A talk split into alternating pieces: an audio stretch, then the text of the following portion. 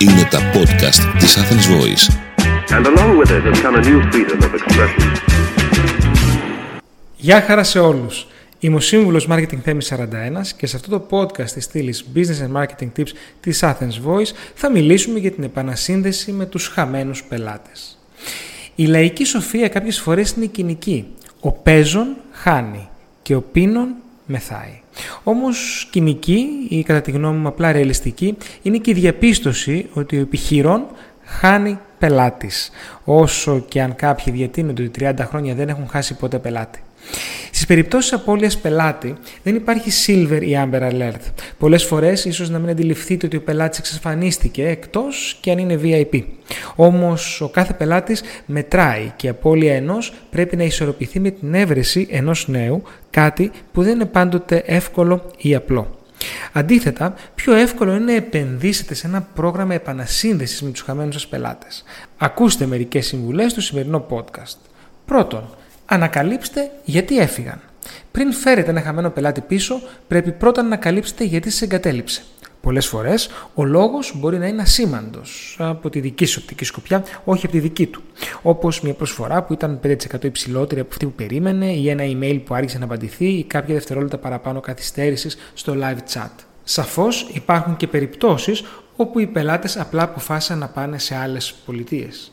Όμως ακόμη και αυτό σημαίνει ότι κάποιος κάπου προσφέρει κάτι που εσείς δεν το έχετε ή δεν το έχετε τόσο καλά. Ανακαλύπτοντας λοιπόν γιατί χάσατε έναν πελάτη θα βοηθήσει εσάς και την επιχείρησή σας να βελτιωθείτε.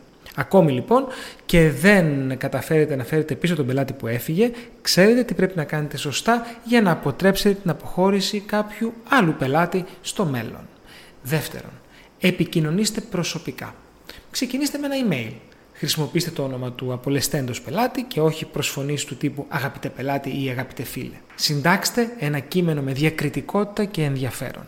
Επισημάνετε πόσο σημαντικός είναι ο πελάτης για εσάς και τονίστε ότι θα θέλετε να ξαναγίνει μέρος του κόσμου σας. Αυτά που μόλις σας είπα μπορούν να γίνουν και από το τηλέφωνο, αλλά θα χρειαστεί περισσότερη προσοχή. Το τηλεφώνημα είναι μια αρκετά πιο επεμβατική πρακτική από ένα απλό email και αν δεν το χειριστείτε σωστά μπορεί να γυρίσει boomerang. Σε οποιαδήποτε περίπτωση, η προσωπική επικοινωνία και ο χρόνος και ο κόπος που θα διαθέσετε για να επικοινωνήσετε με έναν άνθρωπο μετράει.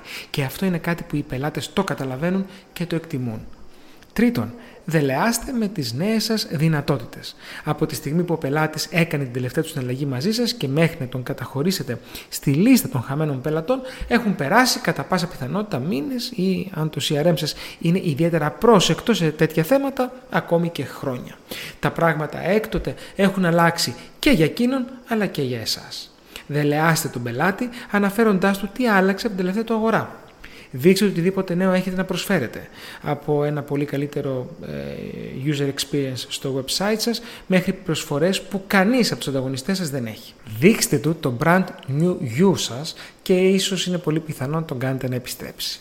Τέταρτον, επικοινωνήστε τη σωστή χρονική στιγμή.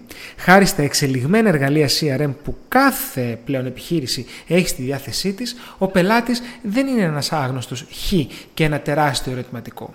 Είναι άνθρωπος του οποίου γνωρίζετε το φύλλο, το όνομα, την ημερομηνία γέννησης και φυσικά τις αγοραστικές του συνήθειες. Χρησιμοποιήστε κάποια από τα παραπάνω δεδομένα που σας είπα για να ξαναχτίσετε τις κομμένες γέφυρες. Είναι πολύ προτιμότερο να βρείτε μια αφορμή επικοινωνίας που να έχει προσωπικό ενδιαφέρον για τον πελάτη παρά να στείλετε ένα email out of the blue που πιθανότατα θα πάει κατευθείαν στον κάδο των χρήσεων της ανακύκλωσης. Πέμπτον, επιμείνετε αν χρειαστεί. Η επανασύνδεση με ένα χαμένο πελάτη μοιάζει πολύ με την επανασύνδεση με ένα αγαπημένο πρόσωπο. Χρειάζεται ιδιαίτερη προσπάθεια και αρκετές φορές επιμονή. Αν λοιπόν δεν τα καταφέρετε με την πρώτη, απλά προσπαθήστε ξανά. Ενδέχεται ο πελάτης να λυγίσει και να επιστρέψει ξανά, ακόμη και για λόγους περιέργειας. Προσοχή όμως. Χρειάζεται μέτρο. Μην γίνετε στόκες. Tip. Εδώ, πολύ ενδιαφέρον. Σε οποιαδήποτε περίπτωση, μην υπερβείτε ποτέ τα εσκαμμένα όσον αφορά θέματα προσωπικών δεδομένων. Εάν ο χαμένος πελάτης επιθυμεί να παραμείνει χαμένος, καταγράψτε την απώλεια και προσπαθήστε να μην την επαναλάβετε στο μέλλον. Καλή τύχη! Είμαι ο σύμβουλος Marketing Θέμη 41 και μέχρι το επόμενο Business and Marketing Tips podcast ή στο επανειδήν. Ήταν ένα podcast από την Athens Voice. Μπορείτε να ακούσετε τα podcast της Athens Voice στο athensvoice.gr και στο Spotify, στο Apple Podcast και το Google Play Music.